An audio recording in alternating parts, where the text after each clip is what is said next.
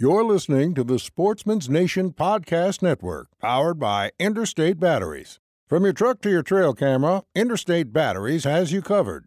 Visit your local Interstate Battery store today or online at interstatebatteries.com. Interstate Batteries, outrageously dependable. You're listening to the Average Conservationist podcast brought to you by Go Hunt and in partner with 2% for Conservation. Sign up to become a Go Hunt insider today at gohunt.com. 2% for Conservation's mission is to create an alliance of businesses and individuals that ensure the future of hunting and angling by committing their time and dollars to fish and wildlife. 1% of your time plus 1 of your money equals 2% for conservation. 2% helps businesses and people pair with conservation causes to support things that fit what they care about. Whether you're into fishing, hunting, or just getting outdoors, 2% can help you not only start giving back to wildlife, but get certified for it. Getting 2% certified means you've made the same commitments as popular brands like Sitka, First Lite, Stone Glacier, and Seek Outside, and giving at least 1% of time and dollars back to fish and wildlife. But it's not just for outdoor companies. Breweries, contractors, coffee roasters, and even piano repair companies have earned 2% certification and stand out as leaders in their communities for doing so. Businesses that are committed to conservation deserve your business when you shop. Learn more about 2% for conservation at fishandwildlife.org. That's fishandwildlife.org.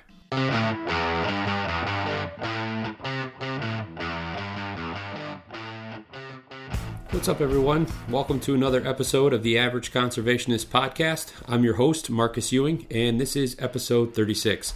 Today on the podcast, I am joined by Sam Soholt. Uh, Sam and his brother Josh co founded the 2% certified brand Public Land Tees, uh, which I'm sure many of you are familiar with. Um, today, Sam and I have a great conversation. Uh, we get to talk a lot about Sam's upbringing in the outdoors. Uh, he tells a pretty cool story about really what got the ball rolling for him uh, in terms of the outdoors and what led him into um, a career in the outdoors um, with photography and videography and and how one kind of chance encounter uh, led him uh, down the path that uh, that he's on.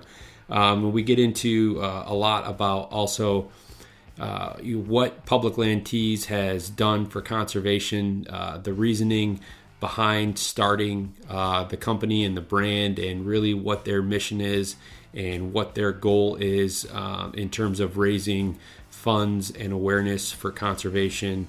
Um, I'm sure many of you, again, are familiar with the Stamp It Forward project. We get to talk about that a little bit more in depth.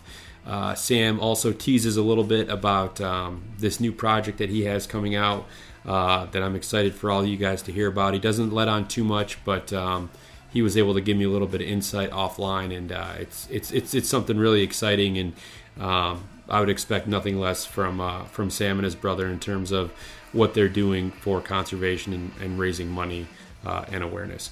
So, really cool episode. I'm sure you guys are going to enjoy it. All right, on the line with me today, I have the co founder of 2% certified brand Public Land Tees, as well as the man behind the Public Land Bus and the Public Land Van, Mr. Sam Soholt. Sam, how are you today? I'm doing well. Thanks for having me on. Yeah, no, absolutely. I know we've uh, we've tried to connect a few times over the past couple months, but obviously with with hunting season and then just the holidays and stuff, uh, it can be a little bit tricky. So I'm glad we're able to make some time. Yeah, me too. It's uh, typically pretty hard to track me down uh, if it is hunting season. I tend to forget pretty much everything else that I'm doing other than focusing on that. So. Yeah, no, there's there's hey, there's nothing wrong with that, man. I'm not gonna I'm not gonna slight someone because they want to spend some more time in the field. Yeah, yeah. So before we kind of get into into public land tees uh, and, and all the work that you guys have done for conservation uh, through that aspect. I want to talk a little bit about kind of your upbringing um, in the outdoors and and your introduction to it and what that kind of looked like. So take me through that. What did um, the outdoors look like to you as you were kind of growing up? So it's it's hard for me to remember a time where I wasn't spending time in the field, whether that was just you know, hiking around or being at a lake or whatever, or actually out in the field hunting with my uh, dad and older brother. And so, I mean, I can go all the way back to memories when I was, you know, five, six years old and walking through fields when you're just looking up at the tops of the, you know, corn stalks or whatever. Yeah. just make sure you follow that road to the end and try to keep listening for you know dad's voice you know yelling at pheasants and whatever and um so the you know for me growing up it, it really almost wasn't a choice it was just part of part of life uh, from the very beginning so um and then obviously that passion just continued to grow through the years and um you know as my older brother Josh got got into it more. Obviously, I got into it more because we were able to do a lot of hunting together when he was old enough to kind of like you know for our parents to trust us together. Yeah. Out in the field alone, and then um, you know all the way to the point where I made the the conscious decision on where to go to college because I wanted to duck hunt more. And so, you know, went to North Dakota State University as a way to uh, not only get a degree, but also be able to uh, spend time in some of the, the best duck hunting in the world. So, yeah. Um, yeah, it's just kind of always been part of who I am. See, so that was kind of leading into a, a, question that I had too. Is I know a lot of people, or at least that, that I've spoken to, when they start off with the outdoors at a young age, and then you kind of get into high school, um, and then into college, and whether it's friends, just sports, whatever the case is, they the the outdoors kind of takes a bit of a back seat, right? Did that happen for you, or was it were you pretty fluid kind of throughout uh, high school and into college? it was pretty fluid. You know, I did all the sports. You know, did uh, football, basketball, and track in high school for a couple of years, and then kind of like honed it down. Where like my final year of of high school, I was actually just on the track team. Okay. I decided to quit playing football, quit playing basketball, and uh, focus on hunting and then throwing disc and uh, shot put at the time. Um, but yeah, and then college, um, I probably I started hunting more than I ever had when I got to college um, because I you know could schedule classes later in the day and even though i was still on the track team um, by the time i was in grad school i had all of my grad school classes were at night and um, track practices were in the afternoon. And so if i wasn't working in that day like i was typically hunting i think uh, like that final fall fall of 2010 i think i was probably hunting four or five days a week. Oh nice. Yeah. So it was a and that was a balancing act trying to uh, make a little bit of money and hunt that much and then still pass all of my classes which was uh, and then track you know all of it was i was very busy but it was all very fun yeah i mean that's yeah like you said that's a that's a bit of a balancing act and then just working to try to basically fund the morning hunts and, and things like that that you're going on when you're not at, at, class or at practice or anything. So no i can i can appreciate the hustle just to uh to make some money to to make sure that you're out in the field. So well done on that. Yeah, and it got real expensive that same year because I started archery hunting in 2010, and so I was, I mean, I'd grown up, you know, upland and waterfowl mainly, and uh, once I started archery hunting, you know, I had all this waterfowl hunting gear, but all of a sudden I was buying, you know, a bow and tree stands and tree steps and you know everything that goes oh, yeah. into it. So I was uh, beyond broke, but I was having a great time. I don't know if there's a college kid out there that that can't look look back on their experience and regardless of what they were into you know they were beyond broke as well but yeah they had a hell of a time with whatever yeah. they were doing so it's no regrets in that regard no not even a little bit so at what point was it was it in high school or was it later in college that you realized that you wanted to um, make a career out of the outdoors? Well it so growing up i was always interested in video video work really. Like i you know um, would film stuff like snowboarding and skateboarding and rollerblading videos with my buddies and um, had a few little Canon like you know handy mini DV cams and yeah. uh, was trying to do some uh, like video stuff when we were hunting and whatever. But none of like none of it was ever. I never took any of it all that serious, um, or at least had no idea what I was doing. And as I got further in college, I, you know, I'd actually kicked around the idea that once I was finished business school, that I might go to film school and so like the passion was there to like try to do something with this but it wasn't until i started archery hunting that it really pushed me over the top to try to like go into that field um, that first fall i started archery hunting i had a incredibly lucky season you know beginner's luck sometimes you know all oh, yeah. things in the universe conspire to help you out there yeah nothing wrong with so that i started i started archery hunting and i ended up um, first year I wanted to shoot was anything with antlers. I didn't care yeah. how big it was, and shot a little tiny two by three. Um, and then, like, I think it was like eight or nine days later, I shot like a Pope and Young five by five. Oh, um, jeez. by both like that same season. And so, like, I was to the moon, like you know, so jacked about archery hunting and big game and this different experience, and um, I was so excited and, and wanted like so badly the, in that moment to like be part, like have do more, do that more. I started cold calling and emailing any hunting show, anything in the hunting industry that I could find an email or a phone number for. Okay.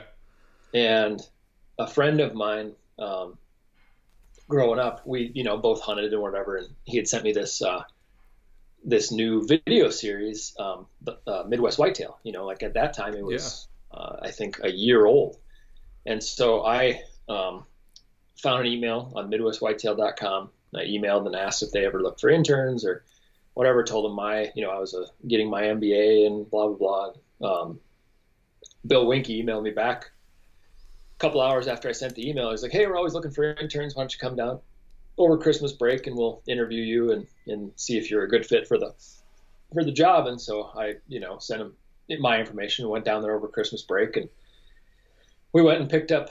I rolled into the office. Bill showed up. Uh, we went over and picked up a couple of long subs at Subway there in Albia went back to the office, ate the subs, talked for about 10 minutes, and he's like, all right, well, I'm, uh, you know, it's good to meet you. I'll, uh, I'll let you know. All the way down there for a job. sub and a, and a, little conversation. It huh? was just like such a short period of time. Met a couple of the guys in the office when I was in town, and and then uh, and then I was gone again. But um, yeah, I ended up getting that job, and then that's really when it like you know took off for me. That was like the very beginning. Um, but yeah, the, the, kind of that to circle back, that spark and interest was um, that moment when I had, you know, had such a successful fall, and I was just all fired up about it. Yeah, I mean that's that's got to be quite the roller coaster of emotion. I mean, one, not only shooting your first your first archery buck, you know, and like you said, a little two by three, which anyone who's ever hunted, I mean, that's that's their goal, like the first time out or when they kind of first get serious, is right. Like if it's got horns, I'm taking it, right? Like it's it's yep. uh, almost like a rite of passage for for any hunter yep. that first buck. But then to turn around like a week and a half later and put a Pope and Young on the ground, I mean, at what point were you just kind of thinking to yourself like, this archery stuff, man, this is easy. Like this hunting thing, like yeah, that whitetail, like come on, this isn't tough. No, I mean, I I wasn't really thinking that, but I was I was thinking I was certainly better than I was. I mean, I looking back on it, I had no idea. I mean, like when I shot that deer, like it was simply because it was the heat of the rut. Yeah. I mean, I had put up a ground blind that morning in a not well hidden spot, kind of just like, kind of in the middle of nowhere. I just knew deer traveled past this area right. sometimes. Happened to be that one. So. Well, yeah, I mean, sometimes it's better to be lucky than good, and that's it. Kind of sounds yeah. like that may have been the case there, where you just and, and, and it's funny, like when you when you think kind of back on things now, and and the things you did when you first started hunting, how you would never even consider doing that, like you know, it's one thing to, to maybe like hang a tree stand in the morning and then come hunt the evening, but to put up like a pop up blind or something like that, I mean, that's just you're just disrupting so much by doing that, right? But then still killing a, a huge buck out of there. No, that's that's a that's a cool story. Yeah, that was a fun one. So, so now you you get the um, the internship. Um, and then what does that the process kind of look like from there to like kind of to to where you're where you're at now or, or uh, yeah. you know, getting further along into the outdoor industry. Yeah, and I, I, I like going through this story because I think it really shows that it's not most of the time it's not these huge choices that that change the course of what you what you do. Mm-hmm. It's uh so got the internship with Midwest Whitetail, and then uh, my brother a, a year before had opened him and his business partner had opened up a backcountry hunting store and archery pro shop in Fort Collins, Colorado. Okay. And um, so like you know, it just kind of became part of this plan where like when I was done with my internship with Midwest Whitetail, I was just gonna move to Colorado and um, you know work help Josh with his shop and try to get a job out there. You know, however it, it worked out. And so I like drove home from the internship was at home in Sioux Falls where I grew up for a night, and then uh, turned around the next day and drove west and moved into my brother and sister-in-law's apartment with them in Fort Collins, and uh, started working at Gannett Ridge is what it was called, and uh, um, was working there every day, and then started producing YouTube like content for them, which was mostly like gear overviews, stuff about the shop. Right. Um, and just kind of built that channel up as well as you know selling bows and fixing bows and tuning stuff and selling gear and you know it was my first like look at you know stuff like Sitka and Eberlestock and First Lite and yeah. you know like all of these brands that you know at that point I really had no idea about, but I learned you know had so much education in that short little time, and then when I was working there, one of the sales rep that, that sold to us, he actually owned the sales rep agency. A guy named Todd Carell. He uh, offered me a position within his sales rep agency to cover the Northern Rockies territory, which was Montana, Idaho, and most of Wyoming. Okay. So um, I took that job and, and moved to Bozeman, and uh, basically, um, like uh, sales were going really well, like I was doing well, but you know, I only got paid on commission, and right. so like the timeline that it took for like you know, if I go into a shop and sell twenty thousand dollars worth of stuff and my commission is five percent, well, I'm not going to get paid on that until that store that store pays for the gear, the gear ships and shows up, and then the checks in the bank for the company, and then I get cut a check. Low so, man on the totem pole gets paid last. Yeah, yeah. So um, I just uh, went moved to Bozeman to uh, and ended up with not much money in a short period of time because I was on the road all the time trying to sell. And uh, but in the meantime, I um, for a long I, I, had a hard time like working from home. I just uh, I need like a space where like okay I, I, now I'm working, and so yeah. I would go to coffee shops all the time.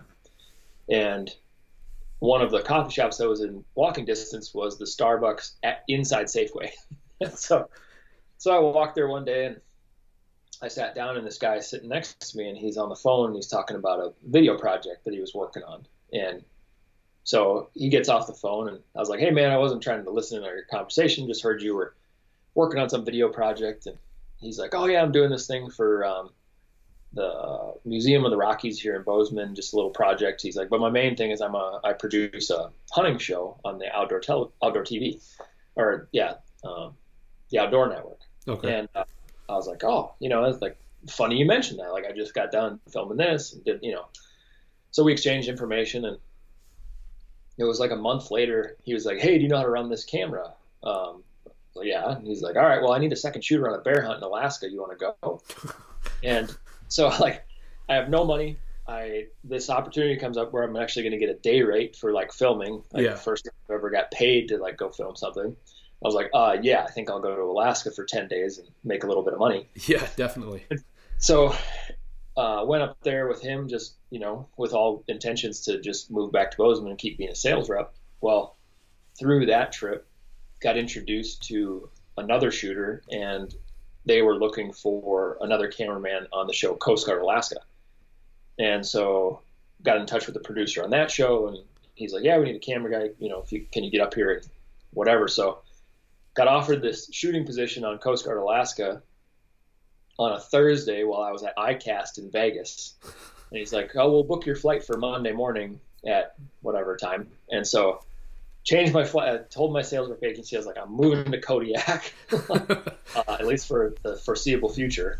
And um, I don't know if I'll be a sales rep anymore by the time I get back. But so yeah, flew home, changed my flight, flew home a day early, packed up all my stuff, got on the plane, moved to Kodiak for five months, and filmed for Coast Guard Alaska, and then met somebody from the History Channel, and they needed another shooter, so I filmed bear hunting for a month at the end of my stint up there, and then on that, you know, it was just like this series of meeting the right people at the right time. Yeah. And last bear hunt that I filmed, I met a guy named Chris Ellis who was a, a PR guy for Remington Firearms, and he was like, "Hey, you know, do you ever do uh, professional photography?"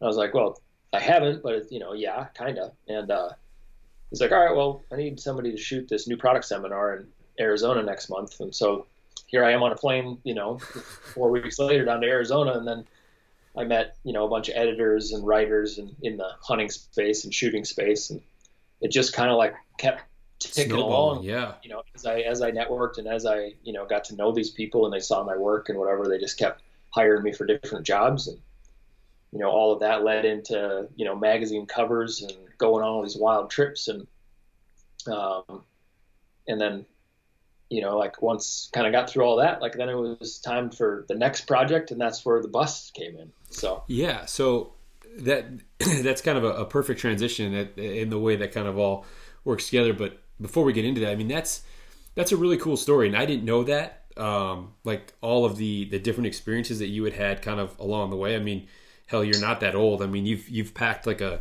it seems like almost like a lifetime worth of travel and work and, and things like that into a very small amount of time when you first got started there.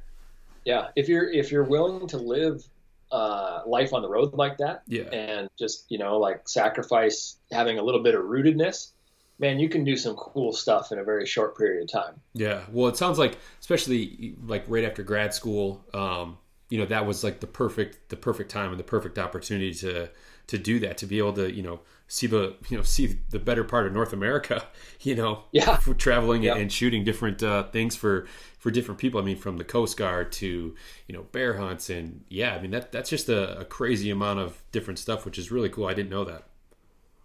Yeah, I've been been super lucky, and um, you know, I think it, a lot of that stemmed, and I, I didn't cover this in the story, but a lot of that stemmed from I had a one of my best friends in college who uh, he was a few years older than me. Um, like right around the same time, we were both kind of like not struggling, but trying to decide what we wanted to do with our lives a little bit. You know, like he was at that time coaching pole vault for the track team. Okay. I was still a thrower, you know, and uh, we had this conversation that was just, you know, like uh, we just need to live life for the story, you know, like m- make decisions based on what's going to be the better story, not so much what's going to be the most secure decision down the road.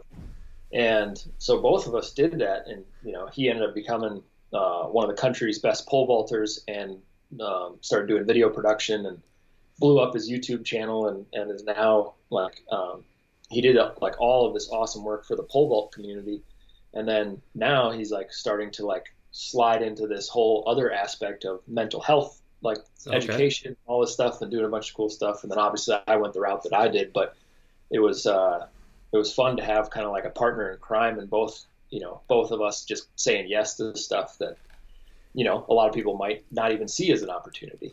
Yeah, and that's that's a that's an interesting like outlook or, or way to kind of approach life, you know, because I think a lot of people kind of have it ingrained in them at an early age, like especially once you become an adult, like it's being secure, you know, especially like financially and things like that. So to kind of take the you know the 180 approach and be like, okay, like it might not make me any money, hell, it might cost me more money than I have, but it's going to be a heck of a story. And it's going to be something I can you know look back on forever.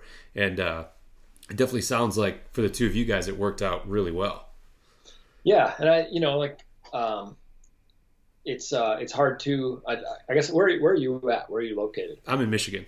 Michigan. Yeah. Yeah. So you, so you get it. You know, like Midwest or Great Lakes region, whatever you want to call it, the center of the country is is by far and away more ingrained to have this this secure type of living. Yeah, young absolutely. you know and and i understand it is because not our parents but our parents parents all lived through the depression Yep. and so that it was ingrained in them that you go to school or not but you get a job and you work that job you create a career and then you retire at some point in the future and so like we're living off this mentality that is you you graduate you get a job you get married you have kids you, you know you do all this thing and it's like this checklist Yep. that goes through. And for the longest time, man, when I would like go home or whatever, and you know, I'd be talking to people about what I do, um, you could tell that they were like, "Wow, that's really cool," but like you could also tell like, "Well, when are you gonna do all these things Yeah, when you're are you going to supposed to?" settle down? Right. Yeah, and um, and so it's it. I understand that when people from the center of the country struggle with making these decisions because it, it's it's hard to break out of that mentality. But man, the further you go to the coast, um, like ever, like there's hardly anybody that doesn't think like that. At least Yeah. in the you know entrepreneurial space. Yeah, and that's th- that, that's interesting. Like when you talked about like just like kind of the the Midwest, the middle of the country, like outlook that we have. Like I remember growing up, and my dad always had the same job for until I was like 18 or see I was a senior in high school, and he switched careers, and I remember thinking like. Oh my gosh! Like this is like earth shattering. Like like he's he's still working, but he, he he's he's working for a different company now and a different job. And it's just it's funny like when you pointed that out, and I kind of think back, it's like oh wow like yeah like it was almost ingrained in me and i didn't even you don't even realize it you know Mm-hmm. Yeah, and both my parents, you know, worked the same career for, you know, their entire career. yeah Um, you know, my dad was he worked for the foundation with Avera Hospital System, raising money for all of the hospitals that were included in that system. And uh, so he did that. My mom uh, started as an RN, but then uh, moved into a completely different role, like you know, with but still stayed in the yeah. hospital system and ran a. She was the director of women's health, and, uh, and then which became the um, director of functional medicine. Um, but it was like both of them worked this corporate life, corporate job, yeah. you know, for our entire lives. And, uh, you know, listening to them talk about the bureaucracy within corporations and all this stuff they had to put up with. And, you know, like there'd be like an acquisition with the hospital would acquire some, acquire, you know, some other small hospital, but through that, you know, they'd have a new boss because that was part of the deal. And then, oh, yeah dealing with that and all this different stuff and it was just like yeah i don't i don't know.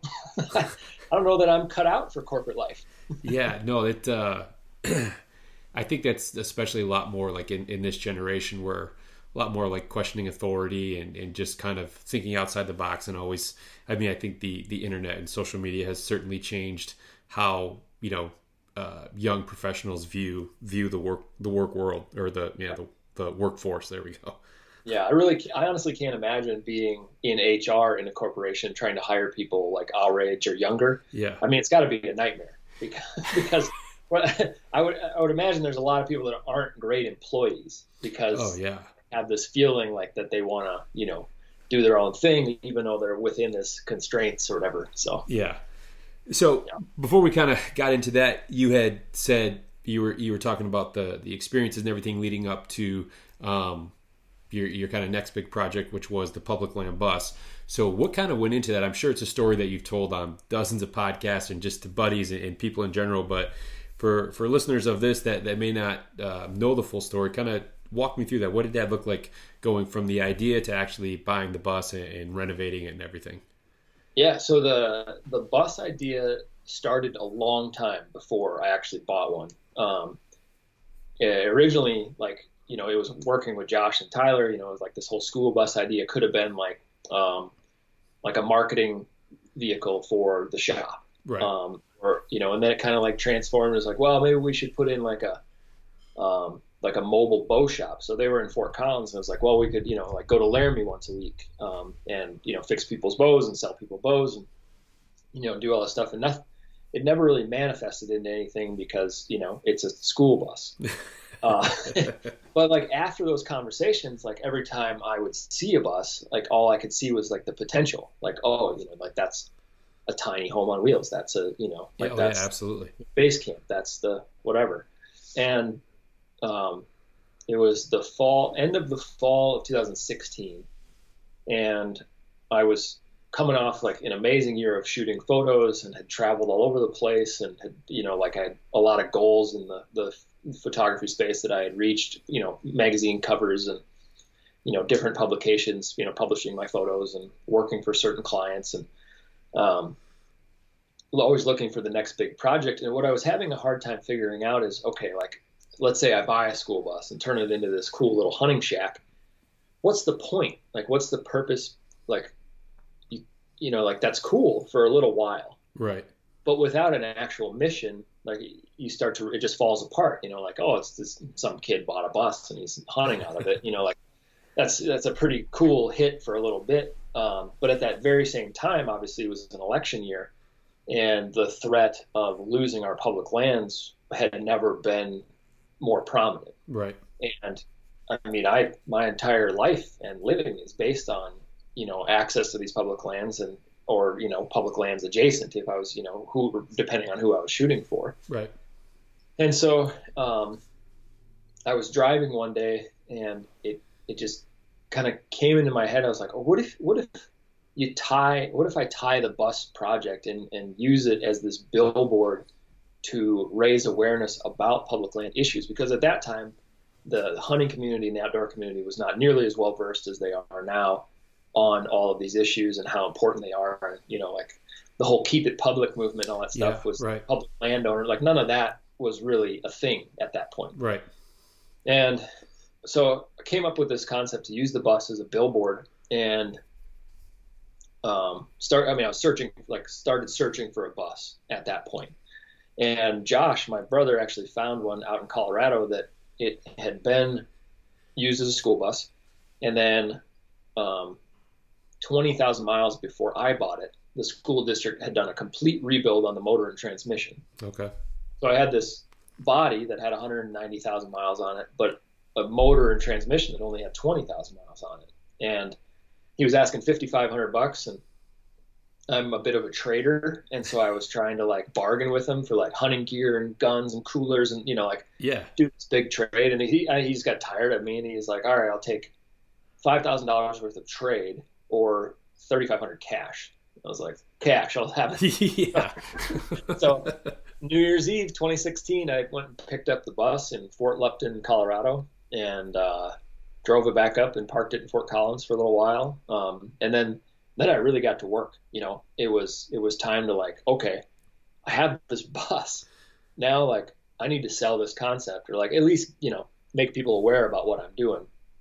So I went to ATA and SHOT Show that year in January, already owning a 36 foot school bus, and I was like, hey, this is what I'm doing. This is why I'm doing it. This is my plan. This is how it's going to roll out. You know, like, um, would you would you like to be on board? And I went to, you know, talked to a whole pile of different companies that I already shot photos for. And every single one of them was like, yeah, that sounds amazing. We're on board. Let's do it. You know, and then not one actually followed through. So I, I've heard so stories about like like like different like uh, trade shows and stuff like that where everyone's like, oh yeah, this is a great idea. We're going to do this. We're going to do this, and then everything just falls. Like nothing actually comes to fruition. Yeah. So the only thing that came of it was, uh, I mean, I self-funded the whole build, um, paying for it all off of other, you know, photography work that right. I was still doing, and um, the only one that actually came through, but it wasn't even financially. It was just uh, Outdoor Life was very curious about the story and wanted to help share it. And so uh, produced four videos for them to put on Facebook, kind of related to elk hunting and public lands, and and uh, uh, so that those those all came out in December of that first year that I was in the bus. Okay. Um, and that like at the end of the year, I was like, well, that was great. This is this, this has been good. So this is the uh, end of 2017 now, right? Yeah, 2017. Okay. I did the whole build the summer of 2017. Right. And then uh, those videos came out, and then it just like ignited the fire, and like actually gave the bus some traction. And then all the people that I had originally gone to were like, "Yeah, okay, we want to do something. You know, can you put let's put together a project?" And so that's really when you know, like uh, it really got some meat going behind it. And you know, uh, 2018 was a huge year. Did a bunch of films and a bunch of photography and a bunch of you know podcasts and conservation talk and raised yeah. money. And um, the same time that I you know bought the bus and built the bus, Josh and I started Public Land Tees um, as a way to not only raise awareness about public land issues but to actually raise money and give back to all of these organizations who are fighting every day to keep public land public. So it was our way to, you know, like kind of give back to the sport that has given so much to us. Yeah, and that's that was kind of one of the things I wanted to to ask about and talk a little bit more about as well was obviously the reason that we're we're able to get together for this podcast is um, is your is the company that you and your brother Josh uh, co-founded, Public Land Tees, which is uh, two percent certified company. Um, two percent obviously uh, is a partner on the podcast here. So, how did you guys come up with that idea for like? Was it was it was there uh, where you were thinking like, okay, let's let's form some type of business, or was it always apparel, and did it always kind of look like what it is now? Uh, it was always going to be apparel, and uh, the main reason for that is because it it's a it's a business that allows for enough margin to to actually be able to give back. Mm-hmm. Um, you know, a lot of the time, you know, if you're selling hard goods um, or you know more high end type stuff, you know, your your profit margin on a good day is call it thirty percent. Um, but because you know it's t-shirts and it's not super expensive to produce, right. it gives you a little bit more wiggle room. Where you know if we if you know if we gave away so five dollars from every shirt ends up being roughly about twenty percent of our revenue goes back into conservation, and um, we couldn't do that in any other space. And it also allows us to be kind of creative within the hunting industry. And, um, you know, not every shirt has to be like, I'm public lands proud, you know, like it, we can just kind of make um, cool lifestyle hunting gear and hopefully, you know, people like the designs enough to buy them. And if they do buy them, some good is happening from that. Yeah. So now, as far as like the designs and everything, are those all just your and Josh's ideas? Yep. Yep. Um, so the they all stem from our brains, and then um, neither of us are good enough at graphic design to Yeah. uh, put that idea into a computer, and so uh, we work with several different graphic guys. Um, or have- you know, I think we've worked with six or seven different graphic designers um, over the course of the years that we've been doing it, and it's kind of it's been fun to get to know a bunch of them because you know some of the guys are good at one thing and some of the guys are good at another thing and so like when we come up with a new idea we can go oh you know so and so would be really good at Right. you know putting that design to where we need it to um, so yeah You know, I mean, it's it's a really cool thing, and, and, and I love the, the designs that you guys put out. I mean, I think they're not only do they cover a wide variety of outdoor activities, but I feel like, especially in this day and age, like everyone wants a cool T-shirt, right? Like everyone wants to be able to kind of say they support, you know, brand X or brand Y or you know whatever um, project or um, what, whatever is going on. People want to show a way or find a way to support, you know, what what that thing is is representing. And you guys do a really good job of covering everything from, you know, I think the last time I had checked out the website, I mean, turkey, bear, you know, elk, uh, whitetail, uh, obviously waterfowl, upland bird. I mean, yeah, you guys cover really the whole gamut of of really anything you can think of uh, in terms of you know hunting. yeah and, and trying to you know like uh, so uh, I should say we, but Josh does all of the production of all of the shirts and all of the shipping and all the back end like logistic stuff. So, um, you know, like even though both of us would like to have you know come out with more designs more often, like there's there's some constraints on doing it all yourselves. Um, and so we, you know, what this uh, I think over the next oh the next year for sure we're gonna have some pretty cool things and we've got all sorts of ideas for different designs and stuff. So just really trying to expand that um, into different spaces to kind of cover all the things. You know, if if somebody really loves to do this type of activity, we've got a shirt for you. Yeah. Um, Yeah, and Yeah. that's I, I- I know what you mean. That it's you know obviously we, we share some similarities there, but yeah, you can come up with all these ideas, but yeah, you you still got other ones you want to maybe sell through before you can come up with another one. You don't just want to have you know a hundred different shirts and then you're kind of competing against yourself, so to speak. So yeah, it's it's kind of a fine line, right? To to figure out what and when to to come up with uh, with a new design and everything like that, or or kind of launch it to the masses. Yeah. Yeah. And then, you know, like we're obviously so passionate about hunting that like a lot, you know, a lot of time we're in the field hunting and, uh, you know, we do a lot of brainstorming when we're on these trips and stuff. But at the same time, you know, if you're, if you're in the field, you're not, uh, making shirts and shipping shirts. So, um, but no, it's, it's been really good and, um, been super proud of what we've been able to accomplish, um, so far. And, you know, with any luck, that's just the tip of the iceberg, and we can continue to, you know, push that even further. I mean, we've done, um, you know, we kind of launched a new brand within the brand this year uh, with the Public Land Meat Co. thing, and that'll be the same type of deal where, you know, we'll be putting out content helping people with recipes and processing and whatever. But um, you know, we'll have merchandise kind of along with that on the same website. You know, more Public Land Meat Co. stuff, um, and we'll be donating back from all of that as well. So it's just, uh, yeah, it's been fun to work with my brother first yeah. of all. Oh yeah, absolutely. You know, and, and build this business into something that is, uh, you know, trying to do as much good as we can. Yeah, and I think that there's uh it, it, it's cool to be able to kind of when you when you start the company uh, and, and you kind of touched on it when you were explaining the um, you know how how things kind of came together, but the company was started for something bigger than you and Josh, right? It was it was started to be able to to give back to what you guys both grew up doing and what you love, and it's because and I've said this uh, to numerous guests um, uh, in the past is that you know what we're doing as hunters and anglers we're inherently taking from the land right? So to be able to to do whatever we can to raise money to, to donate our time to give back to the land is is good. And I, I think it speaks a lot about Um, you know, not only well, I think it, speaks a lot to the character of the people who are either working for the company or who you know run the company. In in this case, you and Josh.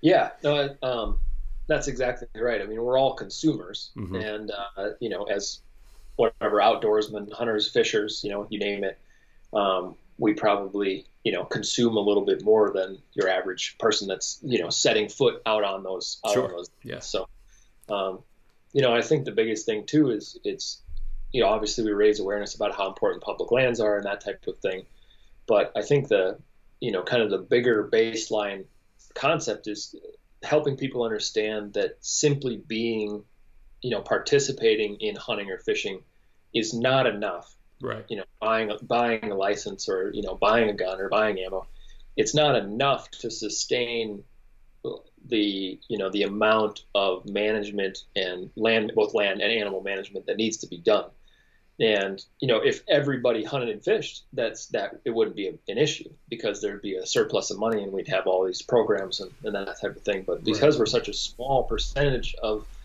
the community, like I mean, really, if you look at it, we're a tiny fraction of the country that actually participates in all this stuff. Um, COVID year being a little bit of an anomaly with how many more people got back into it because That's they had nothing true. else. That's true. But yeah. That being said, it, it's still it it's still been good to help people understand that it's it's okay and encouraged to go above and beyond simply buying your license or buying your duck stamp or going to a banquet or whatever mm-hmm. it is um, to to raise money for conservation or to give back to conservation. Yeah, because I think it was uh, I think it was Jared over at two percent who he had, whether it was on Instagram or, or Facebook or, or, one of those platforms, he was saying that you know like doing those things like you talked about buying your tag or your your gun like, that's just a participation trophy, right? Like it's yep. it's kind of like you shouldn't really well it's it's the bare minimum, I guess, in terms of conservation. And there's it doesn't take a lot to to leave an imprint from you know whether it's you know donating money or donating your time with organizations you know even if it's even if it's one cleanup a year right that you, that you can afford time to like that that little bit is so much more than so many other people do um, but when you start adding that up with all the different you know just regular, you know, outdoorsmen, outdoors women, it, it adds up and it makes a, um, you know, real impact for, you know, habitat and wildlife. Yeah. Yeah, exactly. Um, and it, you know, I like, I certainly don't want it to seem like I'm looking down on anybody right. that just hunts because I did that for a long, long time. Oh, yeah. It wasn't until I had a little bit better education within the space, like of how all this works. And I think that's, that's what we need to do better of, um, when we get people into the sport, like you know, if you're taking out a new hunter or getting your kids into or whatever, I think we all can do a better job of, of explaining like how the trickle down works and how the where the money goes and what that means and and what uh, what being conscientious of all of that stuff really means. Um, so yeah, I think it's just a it's and it's happening. You know, I mean, there's been a shift in the culture and, and the understanding. Um, like I said earlier, like the the how more well versed everybody is in um, everything within conservation. It's it's been amazing in just like four short years, like how much it's changed. Yeah, no, you're you're absolutely right there, and I think, and I've said this uh, to some other people, is that it's almost like there's like a changing of the guard uh, in in the world of conservation, right? Where it's being passed on to a younger generation, to our generation, who maybe they didn't quite grow up with that understanding or the full appreciation of of giving back and everything like that, but we're kind of ushering it in to maybe some of the older generation that's still participating and, and most certainly um, the younger generation that's kind of just coming up through the ranks in terms of uh, getting their experience in the outdoor industry. So it's it's it's really cool, like you said, in, in just the last you know handful of years, how you know just the just the conversation has changed as far as the outdoors is, is concerned. Yeah, exactly. I mean, uh, I'm trying to think. Like, you look back for me personally, you know, like even say five years ago, six years ago, like Pittman Robertson Act, had no idea what that meant. Yeah. I knew that there was a tax on guns, um, you know, like or like an excise tax, but right. I had no idea where the money went. Um, I was I had just heard all the information from a gun builder who was mad that he had to pay 11% for any gun over 50 guns that he produced um, back to the government. And I was like, well, you know, knowing now, like, well, that's pretty, pretty good for you know. Oh yeah. But yeah.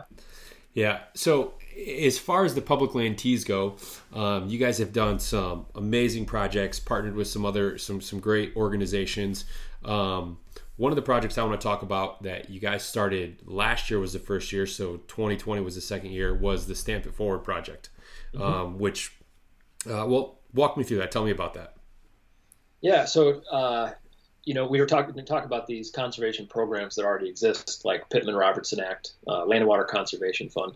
Um, but one of one of the programs that is, uh, in my mind, not well known enough and underutilized um, because is the, is the duck stamp program, so the, or the migratory bird stamp um, program, which started in 1934, and it requires anybody that is waterfowl hunting over the age of 16 to purchase a stamp to legally hunt. But the cool thing about it is it, it is by far the most um, the least overhead cost um, as far as like how much money is actually funneled to directly to conservation. So okay.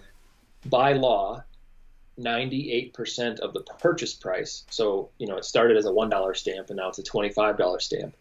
98% of every dollar spent on a duck stamp has to go to purchasing wetlands, improving wetlands, purchasing conservation easements, or uh, adding to the national wildlife uh, refuge system. And so, you know, instead of um, a lot of conservation work where you, you know, you're a lot of the money is going to staff or overhead or marketing or whatever. Yeah. You you have this almost a 100% direct shot into conservation or habitat improvement, which you know is a trickle down. So like, not only does it help, uh, not only do duck stamps help, you know, like wetlands and habitat and migratory bird species, but there's a list of 700 species that benefit from these dollars. And you know what's good for the ducks is good for the pheasants. What's good for the pheasants is good for the deer. What's good for the deer, you know, it's just like yeah, it doesn't matter what yeah. it it helps helps everything. So, um, yeah, like I said, if you duck hunt, you have to buy one, but you can buy one at any time. Anyone can buy one. You don't have to have a hunting license. You don't have to have a hunter safety membership card. You don't have to be part of an organization. Like it's it's really this tool that's out there that I mean a lot of people talk about it, but we came up with a way to kind of leverage this already existing conservation tool into a giant fundraiser, which then doubled into another fundraiser. So what we do is we invest money up front, and then we ask people, um, individuals and companies, to basically make a direct donation to this project. And with every dollar that we raise, um, this last year was just shy of forty thousand dollars. We go out and buy federal duck stamps, and then through that, um, you know, everyone's like, "Well, what do you do with the stamps when you get them? Because what are you going to do with fifteen hundred? Just, bo- just bogarting all these stamps, right? yeah. So, uh, so what we do is we raise money for a few weeks, and then once we kind of get a pile of stamps together, then we start to give them away with purchases on our website. And what that allows us to do is every item that we sell on our website is an additional five dollars, goes back to conservation, and so we take one fundraiser, turn it into another, and it really kind of helps just amplify the whole mission behind public land tees. Yeah, and that's that's that's great because it's while it is there is an investment obviously by people um, you know and i would assume that there's obviously probably a lot of people um, donating to the cause that are not waterfowl hunters, but they, they mm-hmm. see the importance of it. Uh, I mean, I know that I've I've donated to the cause before, and while I grew up waterfowl hunting, I haven't done it in you know 15 years. But yep. I see the importance of it, right? And then for that, for you to not only do that, you know, raise you know close to forty thousand dollars for um, improvements, but then yeah, to turn around and let's say that's I mean I don't even know the number. I'm not super great at math that quickly, but you know the number of duck stamps that you guys were able to provide well then you're giving them away with every shirt that you sell i mean it's a it's essentially it's a 20 25 dollar freebie right on top of a shirt right. or a hat or a yep. hoodie whatever and yeah just the the trickle down and like you said being able to piggyback is something that is is really cool and it's i don't i feel like you don't see a lot of companies out there that that do that kind of thing but then I, in turn i think it also kind of goes back to the whole reason you guys started the company right like it's yeah. it's not to to retire somewhere. It's to it's to give back, right? And that's that's the beauty behind public land tees.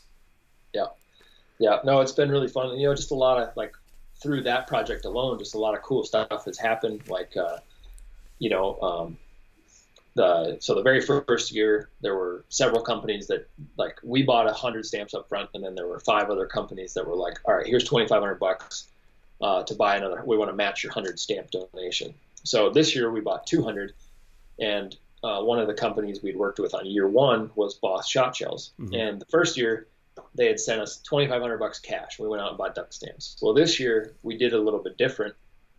And um, if anybody knows about Boss Shot Shells, their their shells come in a box, and then you have a canvas, a waxed canvas bag with the Boss logo on it, and that's like your shell bag. That's mm-hmm. your money bag. Yeah. So we on the other side they printed our Stamp It Forward logo design on the other side, and then they also, and uh, I was proud of this one. So Lee Chose is part was one of the owners of Boss, and uh, he's like, "What are we gonna call this? What are, like for Boss? Like, what do we, what do we call this?" And I was I was actually laying in the van when we were texting back and forth, and uh, I was like, "What if we call it Cases for Conservation?"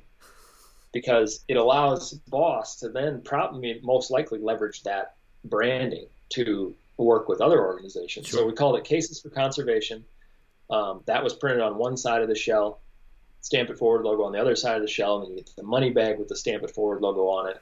And they did a limited run of cases, and for every case they sold, they donated 50 bucks to us to buy two more stamps. And so okay. it ended up being $6,600 because they sold 134 cases in four and a half hours. Oh, wow. Wow. Yeah. So that's impressive. Yeah, but it was just, it was, it was really fun to like watch companies that wanted to donate get creative about ways to like donate. Yeah. Um, and just the amount of you know feedback and different stuff that we've got from the whole project has been has been really cool. Yeah, and it's I, I know that you and I had kind of exchanged some messages. I think probably probably shortly after uh, you guys had had done the first round. and I was just kind of telling you like, dude, this is you know this is an awesome project. This is this is great, and I, I, I don't recall, but I thought you had said maybe it was around like twenty five thousand that you guys had raised, maybe in year one somewhere in there. Yep. And then you're like, yeah, we're just we're hoping to you know do more than that. And then to hear you say you know forty thousand, I mean that's that's al- almost doubling up in, in you know just your second year of, of doing it is is tremendous. Yeah, Yeah. So almost yeah like for year one we bought just over a thousand stamps, and uh, in 2020 we bought it was like 1578 stamps or something like that. Yeah. Wow that's well congratulations to you guys because that's that's yeah. awesome man that's that's that's great so now do you guys have or, or, can you share or kind of spill the beans about like any new like big fundraisers or big projects that you guys kind of have in the works or you guys when already have this podcast coming out so it'll probably come out in two to three weeks i've got a few more ahead of you and we only do once a week so yep. probably got a probably got probably first part of february i would say sure so I can't share anything right now. All right. Uh, but it, the the goal is for early March. We've got a big, uh, a new huge conservation initiative rolling out. Um, and I won't. I'm not going to give any details right now. But yeah, that's um, fine. People just follow along with with me or Public Land Tees, and um, I'll keep everybody updated about what's going on. But we've got, uh, yeah, we've got one in the works that um, already proud of it, and we haven't even done anything yet. So yeah, well, those are the good ones. When when you know before it's even kind of released or or anyone really knows about that, you know it's going to do some good stuff. That's that's when you know you got a winner. Yeah, yeah. So now, obviously, we talked about it a little bit before, but being two percent certified. So, what are some of the organizations that you guys are, are donating back to? Obviously, um, like besides the money from the duck stamps, but uh, sure. the the proceeds from the shirts and the hats and everything that you guys sell on the website there. Yeah, so uh, have given back to a whole slew of different organizations. Um, let me t- I'll try to rattle them all off. So, uh, Rocky Mountain Elk Foundation, uh, we helped donate to the Falls Creek Project in Montana. Um, did five thousand to them for to help open a bunch of a bunch of access there. Um, just this last year, we gave uh, it was like fifteen hundred bucks to the National Wild Turkey Federation, which was a really cool one for us because uh, you know, a lot of the public land is in the west, and so you know, that's typically kind of like the access stuff is where we focus a little bit more on the west than we do the rest of the country, just because of the percentage of public lands that are out there. Yeah. Uh, but that one was cool because not only was it good for turkeys, but it we we bought fifteen hundred dollars worth of sagebrush seedlings. Okay. And so that will help turkeys, mule deer, all the small game, um, as well as wild sheep and you know everything else that uses that landscape. So, I mean, imagine how many seedlings you can buy with fifteen hundred dollars. It's a few bags, that's for sure. yeah. So, um, did that project? We donated to Pheasants Forever.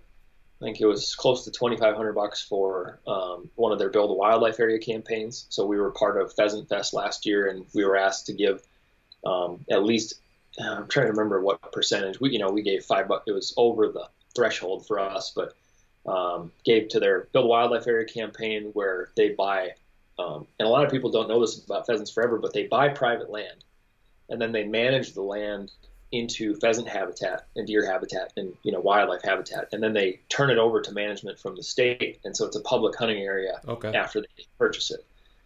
Um, so did that one.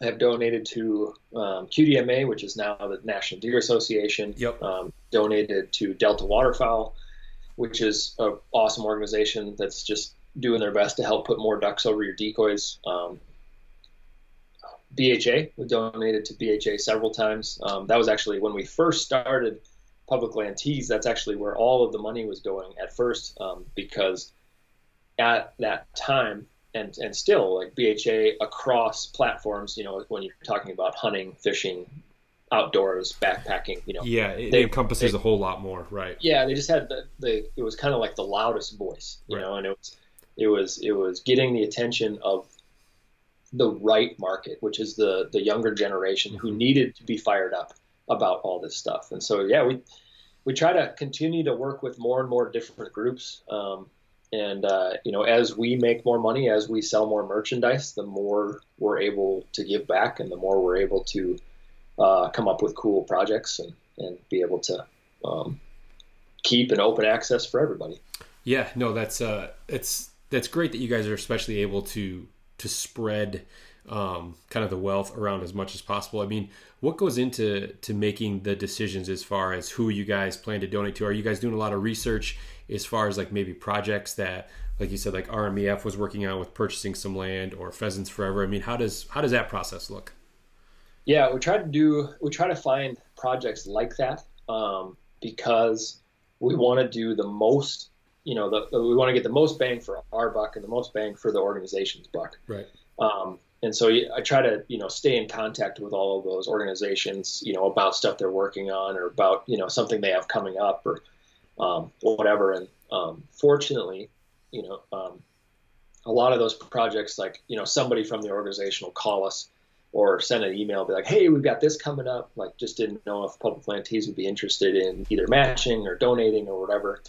Um, and it's been it's been fun that way to kind of kind of see um, kind of the runways that all these organizations have um, as far as projects going. Um, yeah, but that's kind of how we do it. We try to try to keep our ear to the ground and look for stuff that's really going to benefit people.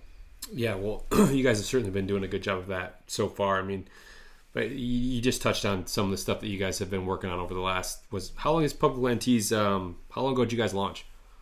Uh, three years, like three, yeah, pretty much three years now. Okay, so yeah, that's that's a lot of good work in in just you know three short years, and you know using social media to try to you know spread the word and, and everything like that. It's uh it's nice to see the good that can come from from social media, especially in this aspect.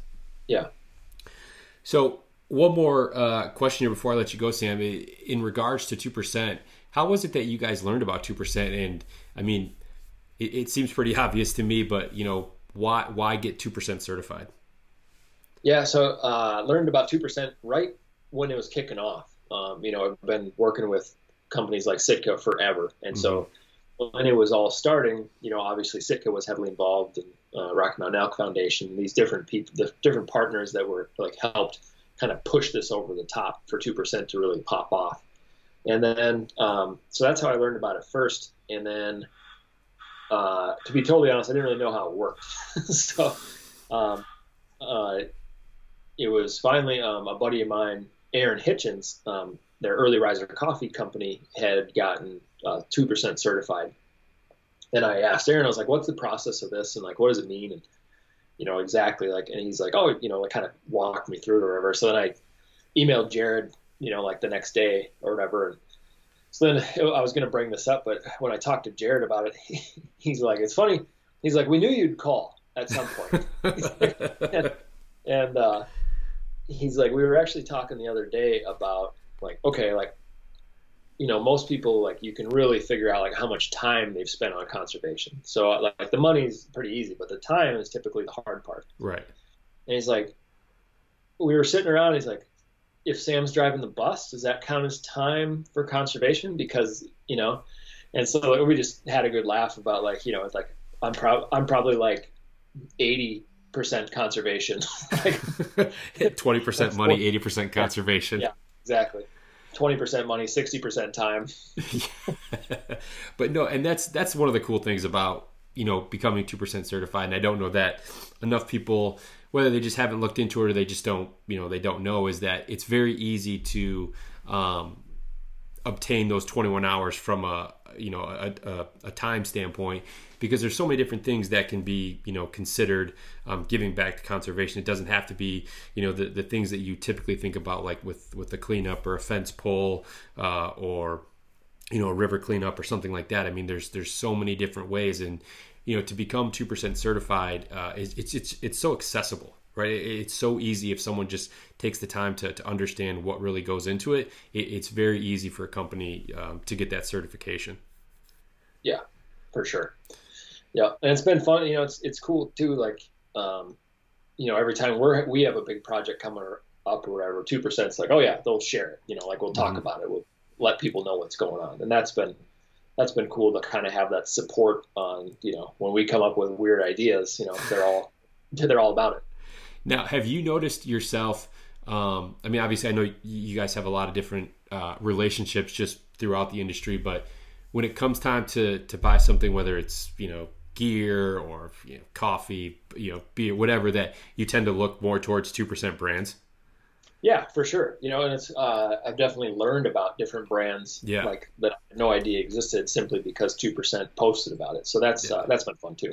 Yeah, and it's it, it's cool like on my end being able to talk to, to guys like you. I mean, we've we've talked a little bit in the past, but you know when you, you talk to someone who has, has is starting a new company and they become two percent certified, and you get to learn more about their story. And then you know I'm all about supporting other two percent brands. So like coffee, books, you know, whatever the kind of stuff is, like you order it from them, and then you're like, Man, this is really good coffee. Like, why why haven't I been looking into this sooner? You know, so it's it's cool, kind of how that whole process comes full circle. Yeah, for, for sure. Yeah. Well, hey Sam, I'm gonna let you go. I know you got another podcast you got to record this afternoon, but uh, I really appreciate you taking some time to, to sit down and tell us more about your journey uh, and then Public Land Tees and, and all the work that you guys have done, and uh, it's really great. Yeah, man. Thanks for having me on, and uh, we'll have to hop on again maybe after we roll out this uh, next project. We can do a follow up on it. Yeah, yeah, no, absolutely. I guess we probably should have touched base uh, or been a little bit more open with our communication because we could have we could have scheduled something then. But no, definitely getting you back on is a good idea, man. Yeah, yeah, that sounds good. All right, well, take care of yourself, Sam, and uh, we'll look forward to uh, seeing what you guys have coming out. Sounds good. All right, thanks, Sam. All right. Well, there you have it. A big thank you to Sam for hopping on the podcast today and telling us more about public land tees. I'd also like to thank the partners over at Go Hunt. Be sure and check them out at gohunt.com, as well as Stone Glacier. Be sure and check them out at stoneglacier.com. Also, like to thank 2% for Conservation. And if you're interested in learning more about 2% for Conservation, you can visit their website, fishandwildlife.org. And there you can see all the certified brands, including public land tees, that have committed to conservation that you should support when you shop for your gear. I also encourage you guys to follow 2% on social media where they're going to post only positive content so you enjoy having some conservation uh, focused posts in your feed. So, again, if you'd like to learn more about 2% for conservation, you can look for them online on social media or at fishandwildlife.org. Thanks for joining me this week, everyone. Hope you enjoyed the episode. Remember, stay safe out there, and conservation starts with you.